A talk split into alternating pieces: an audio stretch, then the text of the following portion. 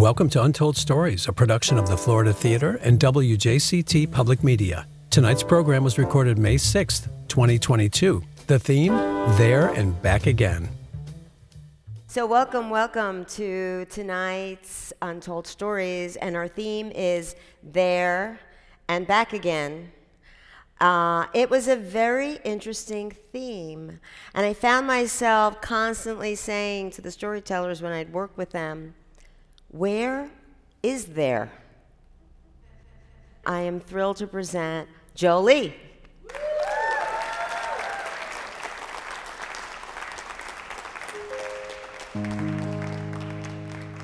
Well, thank you so much for the warm welcome. Um, like you said, I'm going to play some songs throughout the evening, and this first one I'm going to play for you is a song that I wrote, um, kind of about missing my childhood friends and what I like to call my good old days. This one's called Belong.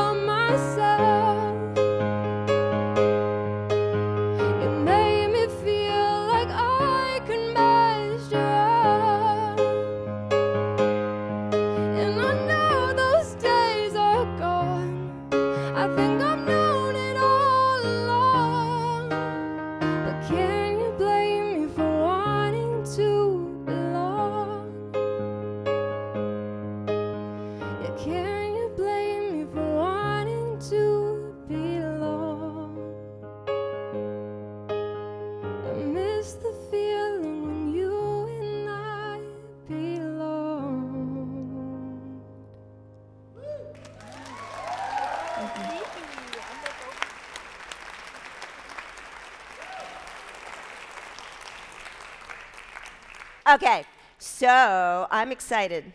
I want you to give a big round of applause to my dear friend Yaya Yanira Cardona. Yay!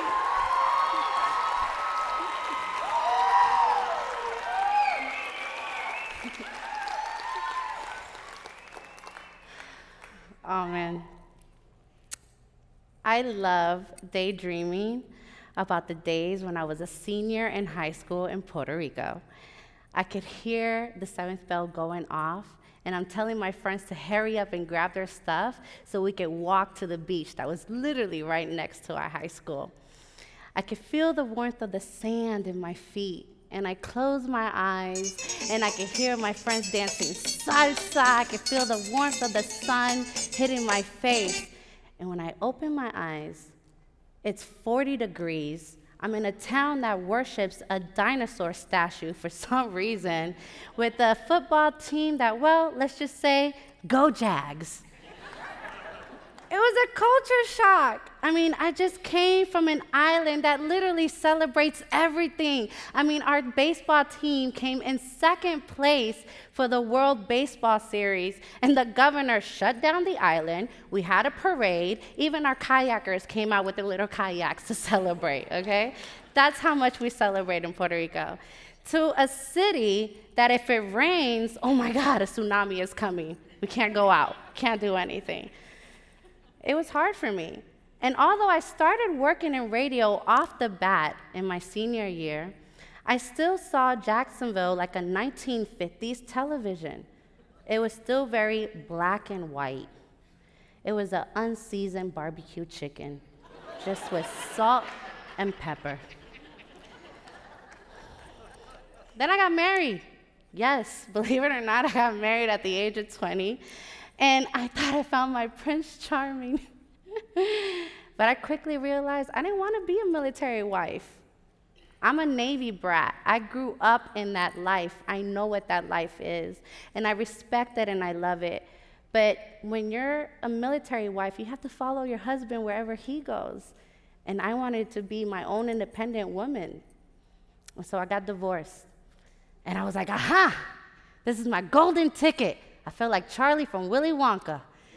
So I went to Full Sail University in Orlando, and I have graduated as with my associates uh, as the advanced achiever with my associates in sound engineer and my bachelor's in music business.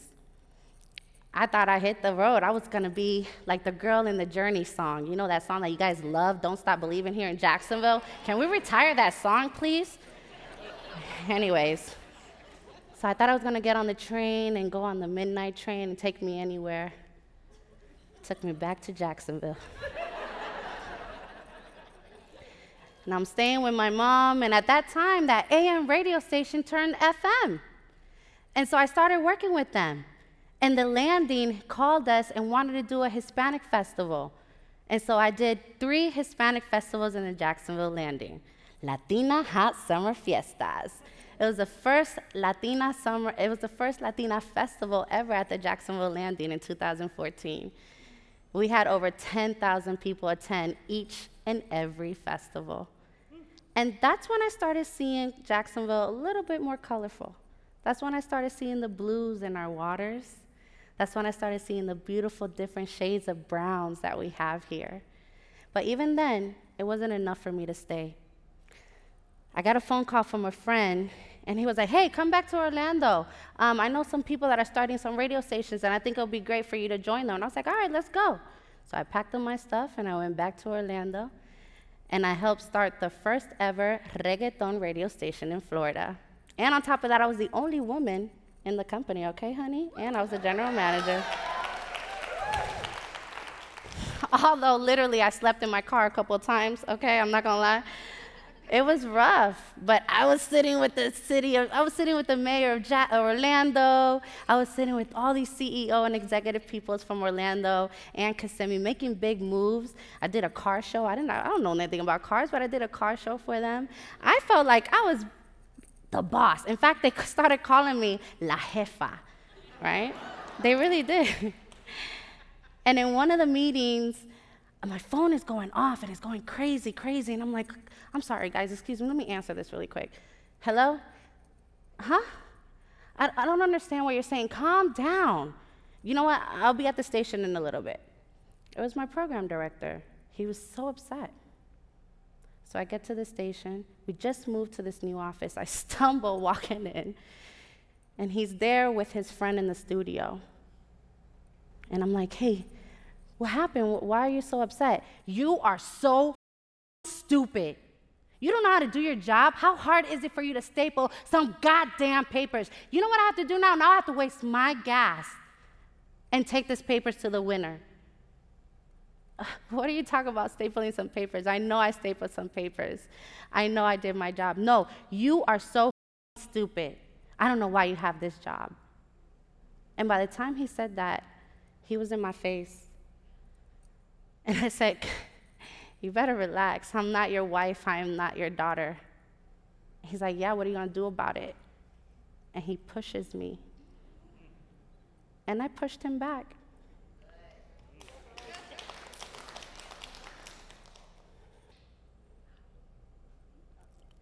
Next thing I know, I'm feeling this burning sensation on my right cheek.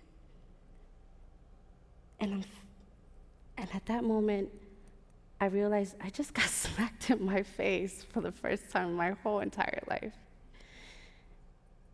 And I was like, I'm gonna kill this mother. We're gonna kill each other. or I could call the cops and he could go to jail for this for real and ruin him. And I called the cops and I told them the story. And they're like, Well, you admitted to the fact that you pushed him back, so we could take you to jail too. And that was like another slap in my face. And then I spoke with the owner of the radio station, somebody who I thought was like my brother, somebody that I spent that Christmas with. I didn't spend that Christmas with my family, I spent my Christmas with him and his family.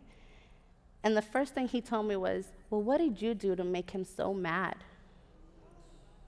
And that was like another slap in my face. And it slapped me so hard that it slapped me back to Puerto Rico with my dad.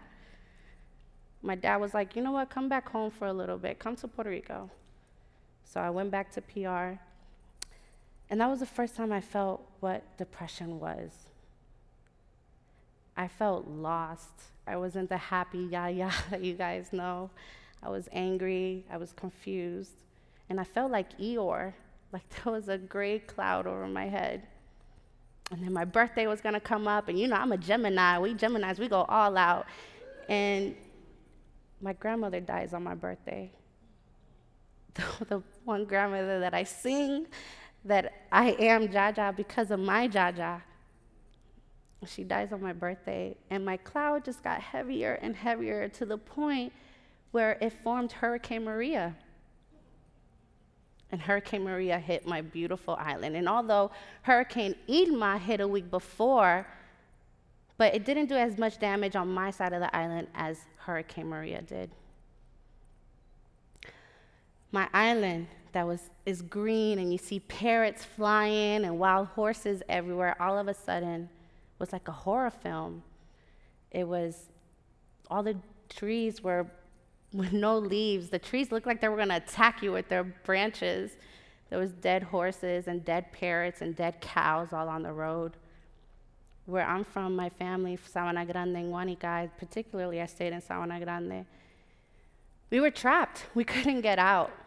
Uh, there was literally one way in and one way out. And the farmers came out with their machete and they got this stuff to clear up the road. And what people don't know is that it rained for nine days straight after Hurricane Maria. Nine days straight. But hey, at least we had some paper towels from the US. You know what I'm saying? Thanks, President. So you can only imagine how we were on the island. We didn't know anything about anything. We didn't know, there was no form of communication. The only form of communication was an AM radio station. And they were telling us what was going on. And somebody said that there was a gas truck coming to one of to my to my hometown. So me and my cousin went at two in the morning to the gas station, and we were car number 13. We were like, yeah, we're car number 13. We won't get this gas. And then at six in the morning, they're like, no, they're going to the other gas station. So we all got in our car. We went to the gas station, and of course, there were already cars there. And I was frustrated. I was like, why is this happening? But then when I look up, Everyone was outside their car playing music. The kids were dancing, having a good time. And in a time that we should be selfish with what we have, The people that were in their house were coming outside offering us a little bit of water and coffee and bread with butter to us while we were waiting for the gas. That never came. I waited 13 hours and the gas truck never came. And I remember couple days later, I went to the uh, grocery store, and we were only allowed five people at a time to the grocery store. You had to pay cash. And all of a sudden, cell phones are going off. Ding, ding, ding, ding, ding, ding, ding, ding, ding, ding. And I'm like, oh my God. And I'm waiting for my ding, ding, ding, ding, ding, ding to go off. And, and my phone wasn't going off because the only cell phone company that started working 11 days after Hurricane Maria was the local cell phone company of Puerto Rico, Claro. So I'm desperate. You can only imagine everyone talking with their loved ones. And I'm like, please, who, who can I? So I turn around to the guy behind me and I'm like, listen, I will pay you whatever it is. I will buy your family food. Just let me call my mom. I'm her only child. I can only imagine the anguish that she had. And I called my, and he's like, yeah, please use the phone. So I called my mom, and my mom was in a meeting. Every Wednesday, they have a meeting in their credit union. And my mom says, ¡Ay, Dios mío! and I start bawling, and of course she starts bawling. She can't talk, I can't talk. And I didn't want to take up too much of his time, and I called my best friend Tony Smolagic, and he's like, We're trying to bring you on a shipping boat. Because I don't know if you guys know, Jacksonville's port is the port that Puerto Rico uses for importing and exporting for everything. By law, we have to. So we have a great relationship. And, and so they were literally trying to ship me back. and that's when I realized, you know what? I'm always going back to Jacksonville. So just like a boomerang, I went back to good old Jacksonville. and I was like, man, what am I going to do now? I'm here in Jax. I don't know if I want to go back in radio. I'm still traumatized. I'm like, what do I like to do? And I remember I'm sitting down with my best friend Tony, and he just moved back not too long ago, and he's talking about how he wants to introduce Jacksonville to Jacksonville and take pictures of all the events. And he was talking about starting his company, Create Jax. And I was like, man, friend, that sounds dope. Man, I want to do something too. I was like, man, I'm already known here in the Hispanic community, but Jackson was very separated.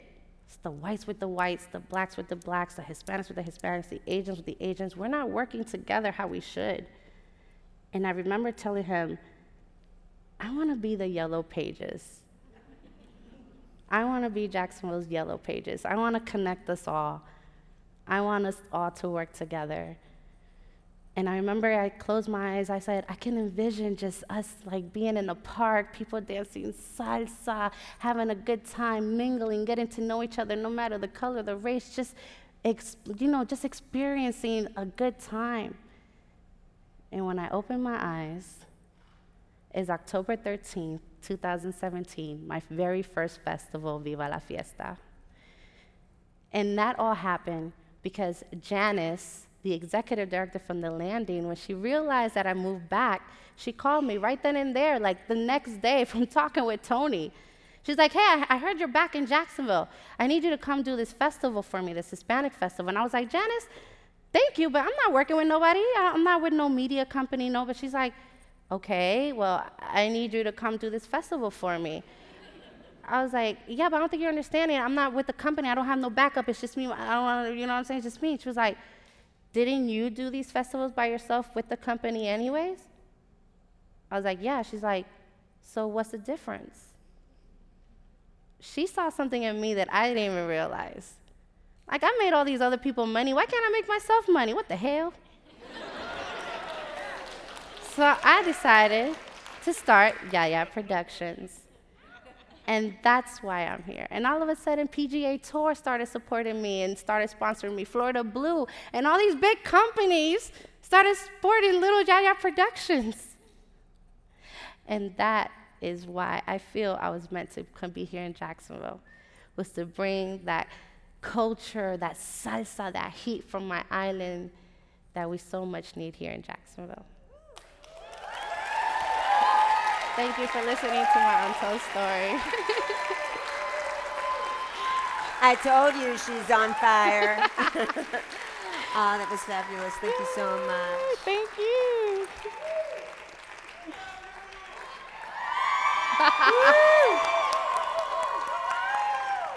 Thank you, guys. Thank you. Here you go, Bob Yay! Wiltfong. Thanks, Babs. Hello. Thank you so much for coming out as well. Uh, I'm echoing the sentiments from earlier and for giving me your ears for a little bit. Hopefully, you find my story entertaining and somewhat educational. I was born Robert Allen Wiltfong at Immanuel Hospital in Omaha, Nebraska. I was the youngest of six kids, and my older siblings would call me Bobby, so I grew up as Bobby. But more commonly around the house, they would call me Goober. Because my oldest brother said I slobbered a lot, I looked like a goober, so he gave me that name. So I was Goober, the baby of the family. And we grew up on 68th Street in Omaha, Nebraska, in a white, large kind of shoebox house, and I loved this house. We, uh, my dad put a basketball hoop in the front yard uh, along the driveway, and I'd play basketball with my friends. And there was a lot of uh, kids, uh, black kids in my neighborhood, so I was always Larry Bird, right? They could always pick Michael Jordan, Isiah Thomas, whatever, but I was always Larry Bird. And then we had a huge backyard, at least by kids' standards, a huge backyard, and it was adjacent to a Little League baseball club, Omaha Country Club. And I would literally go from my backyard to jump over the fence during the summer months, and you could smell the fresh cut grass, and you'd feel the sun warming your skin, and you'd have hundreds of other kids along with me in our little baseball caps and Little League uniforms, all going, hey, batter, hey, batter, hey, batter, swing! So it was a great kind of all American upbringing. But winter times were my favorite there. We would get blizzards in Omaha, and when blizzards happened, we got no school. And there would be high snowdrifts in our backyard, and we would tunnel some, uh, we would dig out tunnels in those in snowdrifts and have a great time. My dad would put down this big plastic tarp in the backyard and flood it with a pool of water, and we'd ice skate. It was awesome. At Christmas time, free of school, all my siblings, we'd hang out in the house, we'd play board games, we would sneak peeks at gifts underneath the Christmas tree.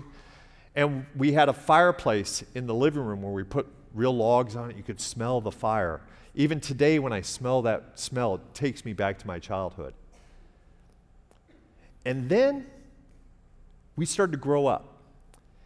And one by one, my older siblings became adults and they left the house and became less and less frequent, especially around Christmas time at the house. I became an empty nester, if you will, of siblings.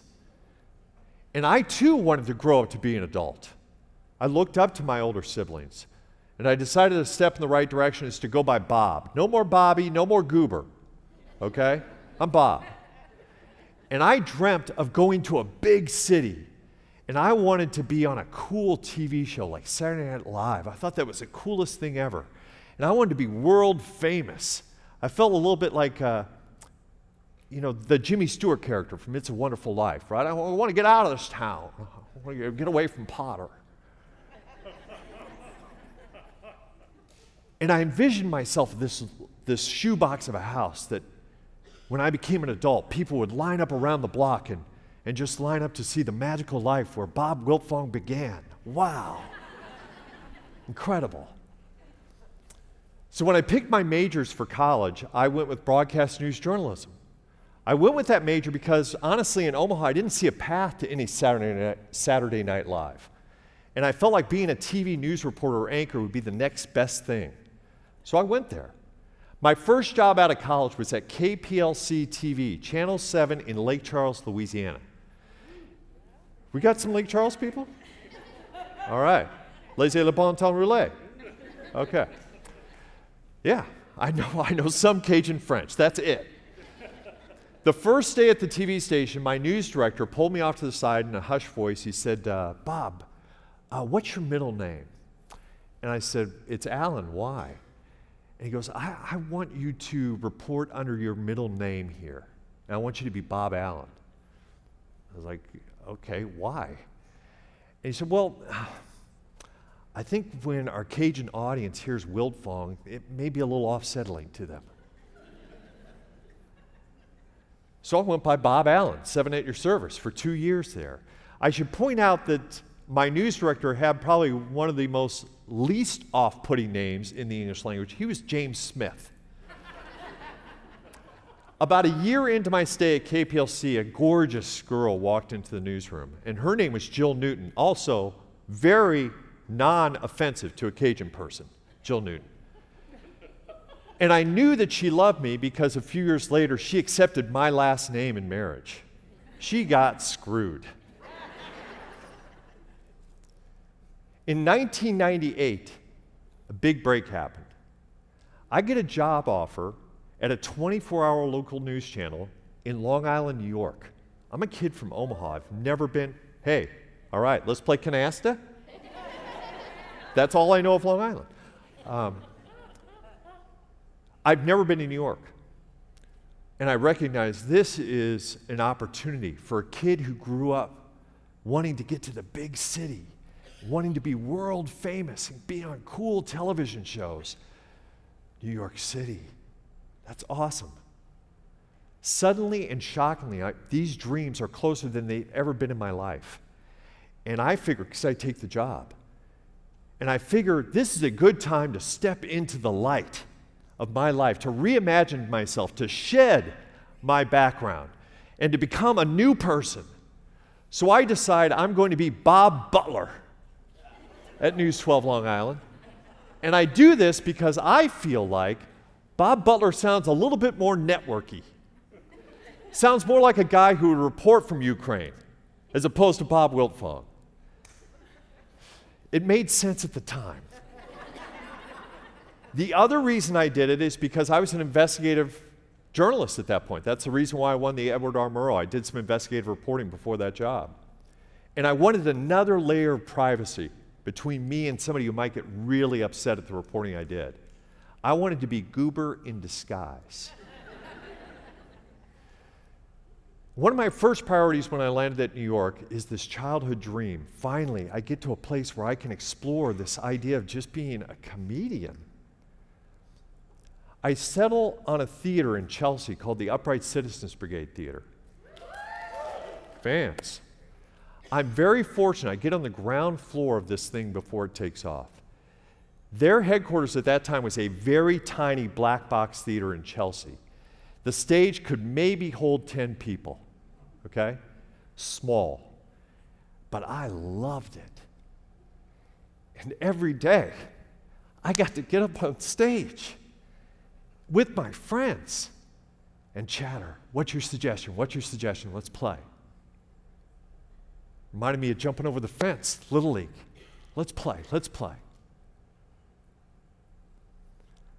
The summertime was my favorite at that theater. The theater, just to really get a sense of it, constantly reeked of and sweat. There was yellow blinding lights that wouldn't allow you to see beside, behind the first row. And we would do 48 hours continuous improv comedy marathons during the summer. Yeah. Only in your 20s are you going to do something like that. I remember one of my friends from News 12 Long Island, the TV station, came to one of those shows in the middle of the night. It was like 3 a.m. It's one of my slots. And he remarked, it was Glenn Pettit, and he said, You know, there's more people on the stage than there are in the audience right now. That's very true.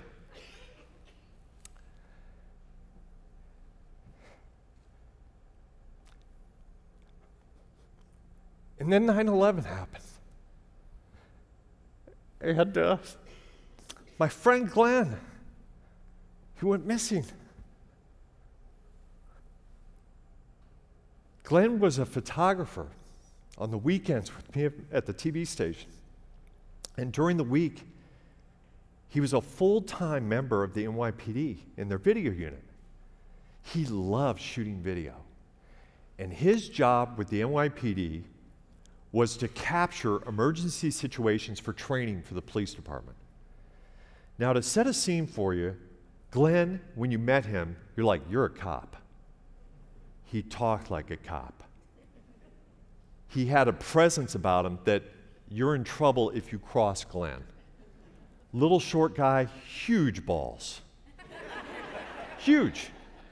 We would go to crime scenes as a team on the weekends, and within five minutes, Glenn would come back to me, tell me everything off the record and on the record that the police knew, and he would get me behind police tape so we could shoot good video. He was one of those guys. On 9 11, though, he talked himself into a space that he couldn't get out.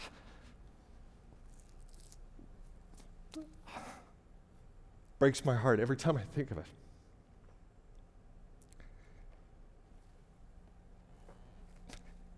A friend of ours, who's also a photographer at the Fox affiliate in New York, shot the last images we saw of Glenn.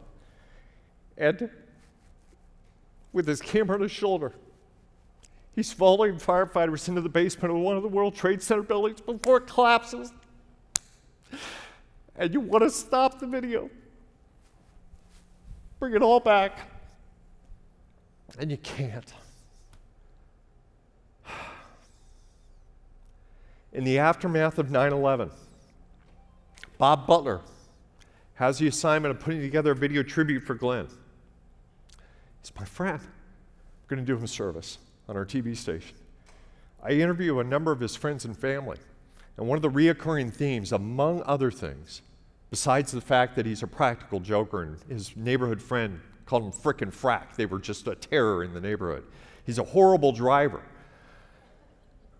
But one of the reoccurring themes all the friends and family said, and I took from it too, is God, we saw Glenn. The last time we saw him, he was doing what he loved to do. Had the camera on his shoulder. I went home at night, looked myself in the mirror. I'm not doing what I love to do. My heart, my childhood is in this comedy thing. So, six months after 9 11, I quit TV news. And I pursue a full time gig, if you can call it a gig. Mostly it's unemployment interrupted by gigs, as an actor and a comedian.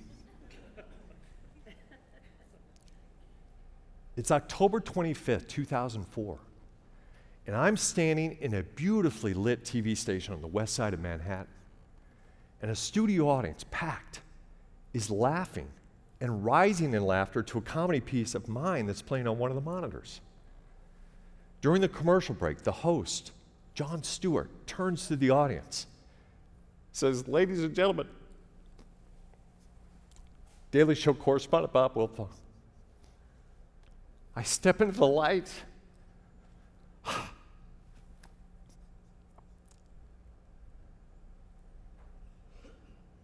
Less than a year later, that light goes dark.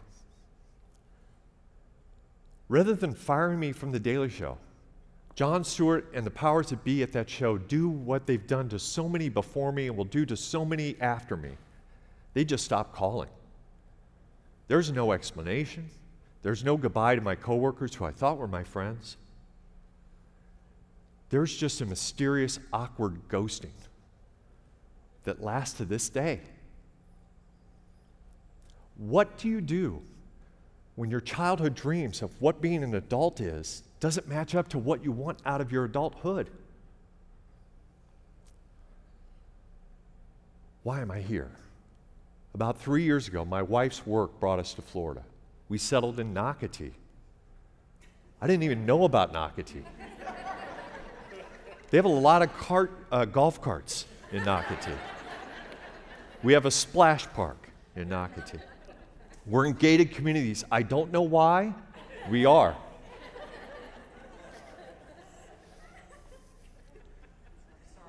Yeah, thank you. Thank you. Don't tell my kids that. Don't tell my kids. They think it's awesome. Um, and I start to build a childhood home that I remember. We've got a home in Nocatee with a basketball hoop in the driveway. We've got a pool in the backyard. It's exactly like my childhood home, but it completely different. Times have changed. A few weeks after we moved into our home in Nocatee, it's the day after the 2020 election. Yeah, things are tense, okay? Especially in Nocatee. There's a lot of tension. It didn't help that I had a Biden sticker on my hybrid vehicle.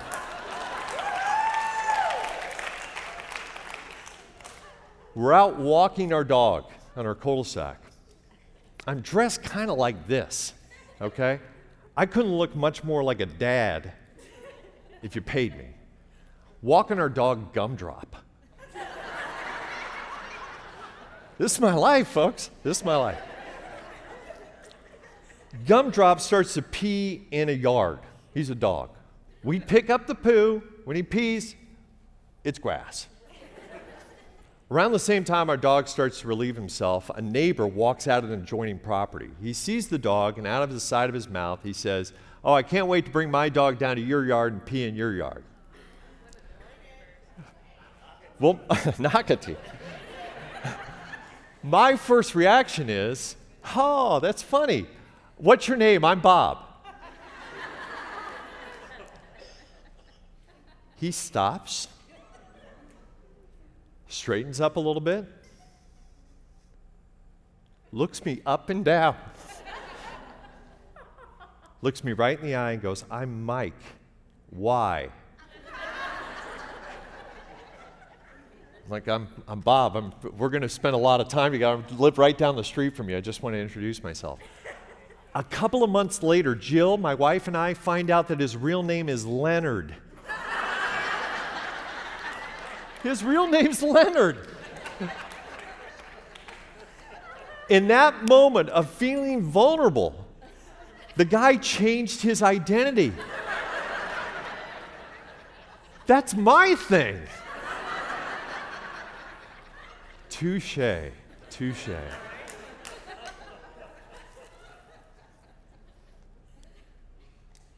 Sometimes you achieve your childhood dreams. Sometimes you see behind the curtain of fame and you don't like what you see. Sometimes you marry a girl that still makes you feel like out of my league.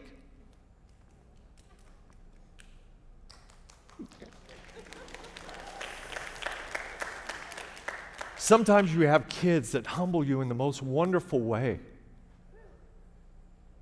And you realize that the only audience I have to please in my life are the people who give a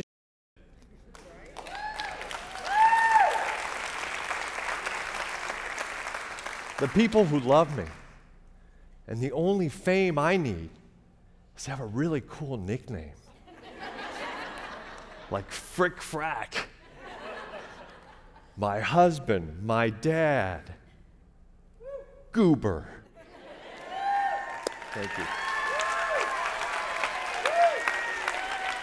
Give it up for Bob Wilson. Bob Butler.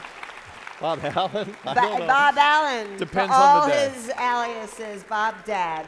Thank you. Thank you so much. Thanks. Please welcome Yvette Angelique.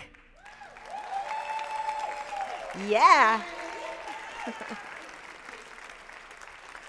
Hello, everybody. Hello. DC is in the house. Woo! Y'all, listen. Listen. I've been around for six decades. So when it comes to there and back again, I got stories. so, you want to go on ahead? This is my little sister telling me and my nine year old self in our bedroom in Palmer Park, Landover, Maryland. This was her cue to get me to start doing some storytelling at night. It was like my imagination was always turned on, and it always started at bedtime. You see, I was married to Alexander Mundy from It Takes a Thief. He stole from government, or for the government, I should say. She was married to Jim West from the Wild Wild West. and he was a Secret Service agent. So both of our husbands were spies. We were beautiful black women. We wore Barbara McNair hair, you know, it was like puffed up at the top, straight with that big flip, you know, happening at the bottom with a big white headband. We would travel to places all over the world like spy wives do. we would go to places like Istanbul, Morocco, Spain. They would take us everywhere. And I would make up these stories every single night, and we'd be giggling and laughing, and my mother would be downstairs saying, Hey, girls, get your ass to sleep. Gotta go to school tomorrow. All right, yes, mom, yes, mom. And it was always hard for me to go to sleep. Lisa would always go first. I would hear her snoring, which would let me know story time was over. And then I would go to sleep. But the next day, it was hard getting up. Last night, I didn't get to sleep at all. No, no. Remember that song? Fifth Dimension, Marilyn McCoo? That was my jam. Because with every story, there was a song. I mean, I'm a musician, right? yeah. Well, let's just take this on a little further in the early 1990s.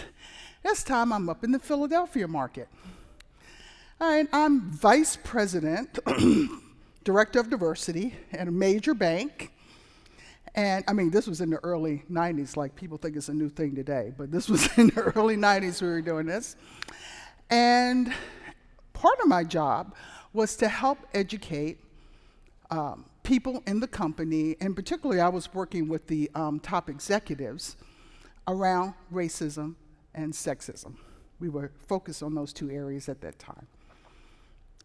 So I'm doing the diversity thing with um, my colleagues who are the um, heads of the company. And the assignment is, is that we have to tell a story to each other about the first time we became aware of our own race. So I'm sitting there listening to these stories about how, you know, I had a black woman who was like my grandmama. She was like, she was so good to me. Miss Betty Lou, Miss Missy Ann, Miss, Miss whatever. She couldn't come in the front door. We let her in in the back door. And even though she cooked our meals every day, she was such a fabulous cook. She didn't eat with us. She had to eat in the kitchen. So I'm sitting down and I'm taking in all these stories. So then I get to tell my story. I was in junior high school. I was about the same height I am now, maybe about an inch shorter, which meant at 14 years old I was mammoth. And my best friend, her name was Beth. She wore her hair cut real short, blonde. She kind of looked like a boy. I mean, she wore boy clothes, she wore no makeup like all the girls who wear makeup. And so, you know, she and I were just buddies. We hung out together all the time. So one Saturday, she invites me over to her house on the other side of town. And I go over there and we check out the pool that's in her neighborhood. It's actually a pool that's in an apartment complex where they let all the neighborhood um, kids come and swim. So Beth and I, we go over there. We're like swimming. We're playing tag. We're having a good time. We're sunning and funning all in the afternoon. Great Saturday. So then I see her in school on Monday. And I notice that she's walking towards me, you know, down the hall. And when I look at her face, it's like melted butter. And I said, Girl, what is up? What's up with you? She said, You're not going to believe this. She said, But the manager of the pool came to my house and talked to my mother and told her that I was never to bring you back to the pool. They drained the pool. And I said, I didn't pee in the pool. She said, No, no, no, no, no. No, it wasn't that. It's because you're black. I said, What? So she's looking at me, and I'm looking at her. We can't even begin to process what has happened. So I tell my story like this to this group of executives, and they're looking at me like we were looking at each other. Because what do you do with that story?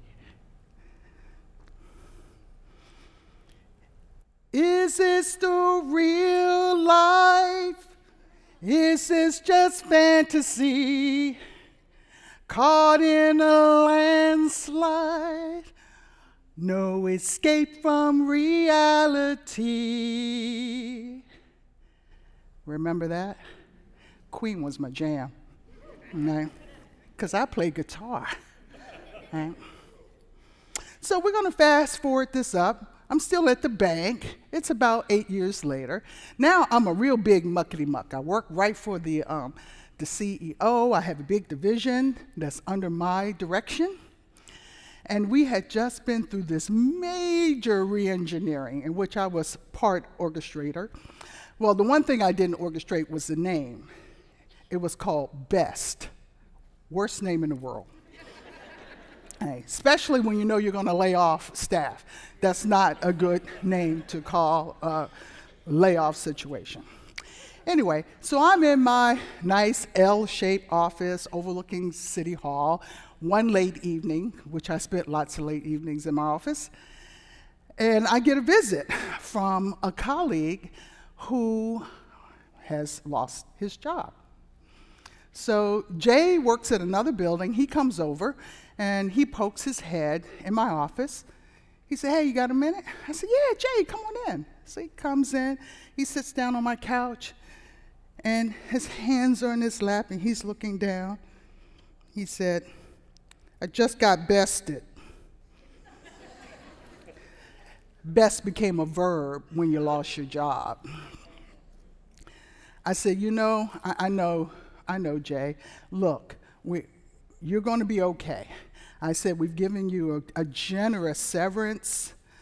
Um, we're going to have some outplacement that's going to work with you on strategies to find another job. And I said, And look, you're in a lending group. You have a ton of contacts in your network. You're going to land somewhere really fast, really soon. He sits there. What am I going to tell my wife? So now I'm listening. I've got two kids in college, one in Villanova, one at Brown. And, and what about our place at the shore? So I'm listening. You know what? I want to go upstairs on top of this building of Center Square and just walk off. So I look at him and I say, Jay, you know I can't let you go after having told me this.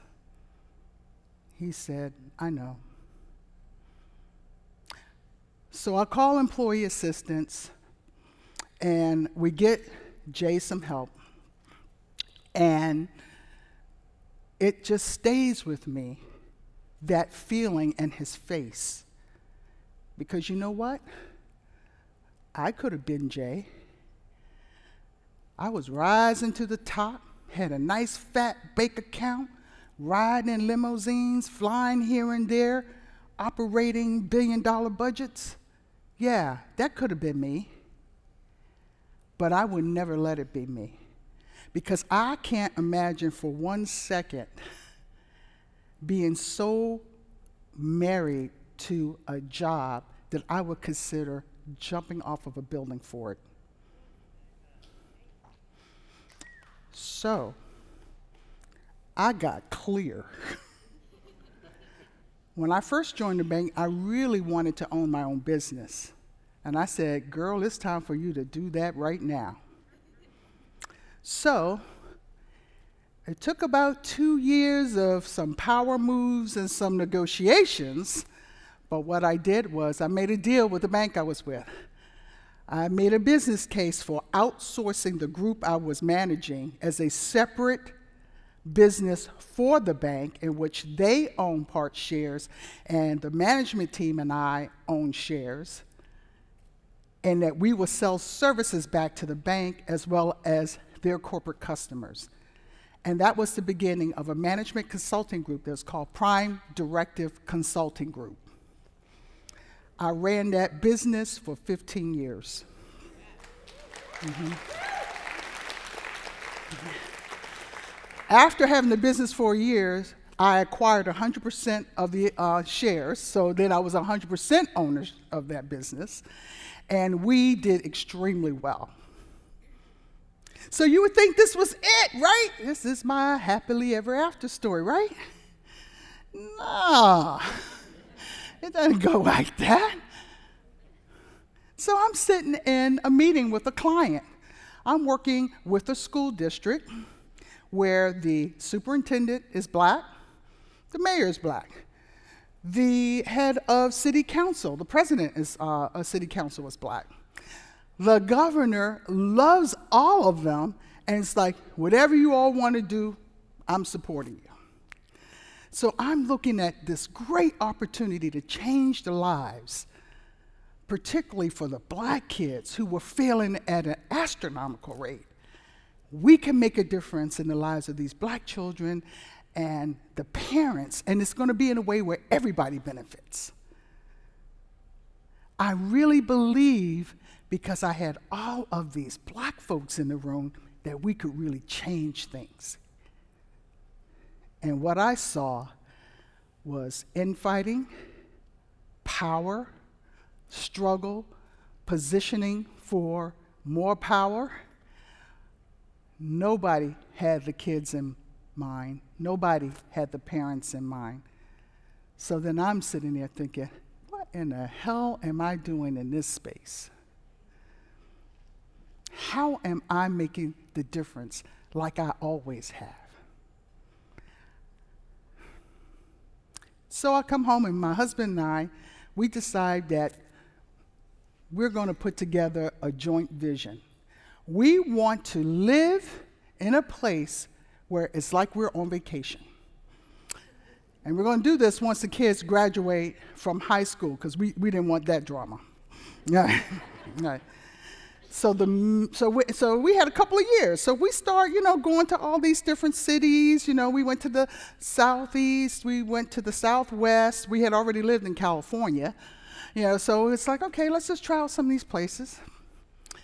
And so, you know, we finally found a place that we liked. And we came back two or three times. So found go, oh my God, it's my Mecca, it's my Nirvana, it's Jacksonville.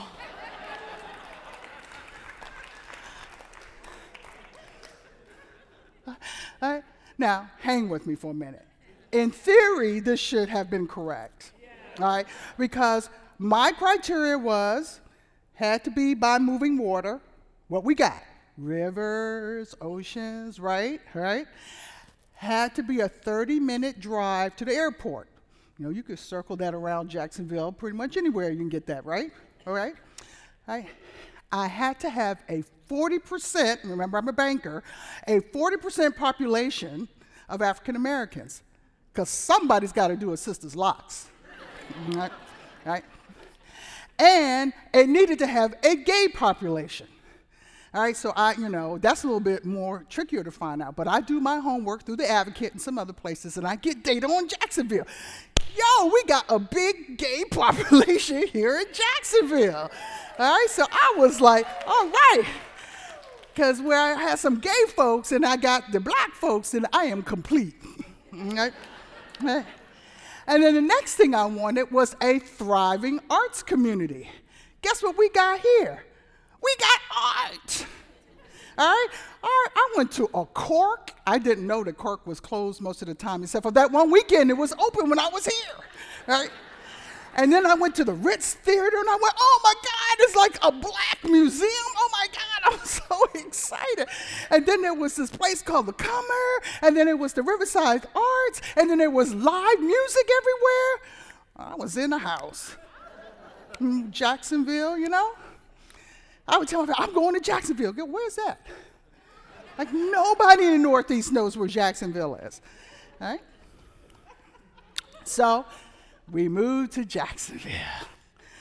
I'm here. And I said, This is where I'm going to focus on my artistic life. I've been doing it part time, little time up in the Northeast.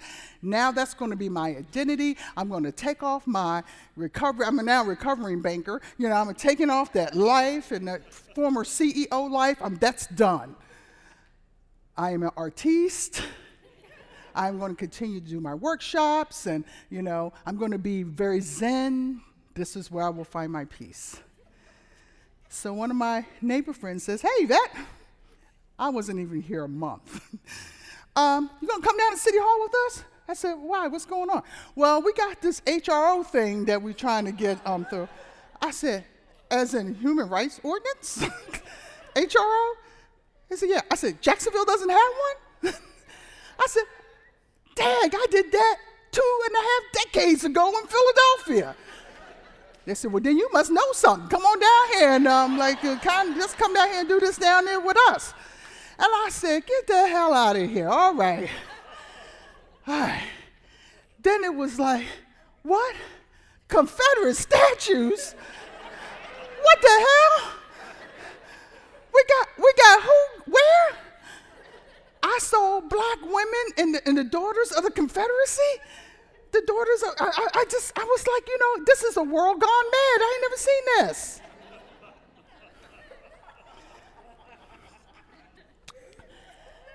I'm just a DC girl living in a Florida world.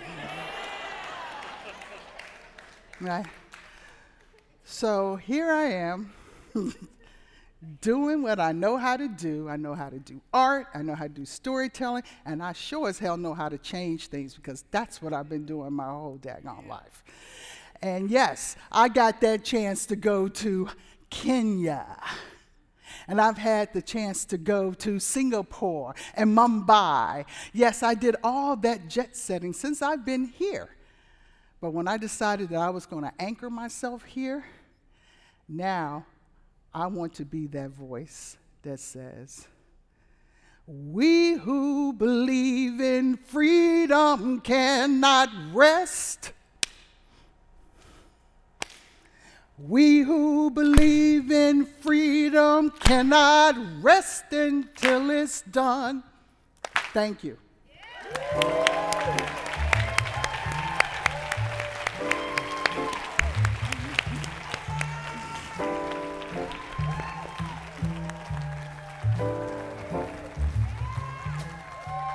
The live performances of Untold Stories at the Florida Theater were originally recorded by Jeremy Moore and Eric Stansfield. Saul Lucio is the technical director of the Florida Theater. The Untold Stories broadcast and podcast was produced by Brady Corum and Ray Hollister.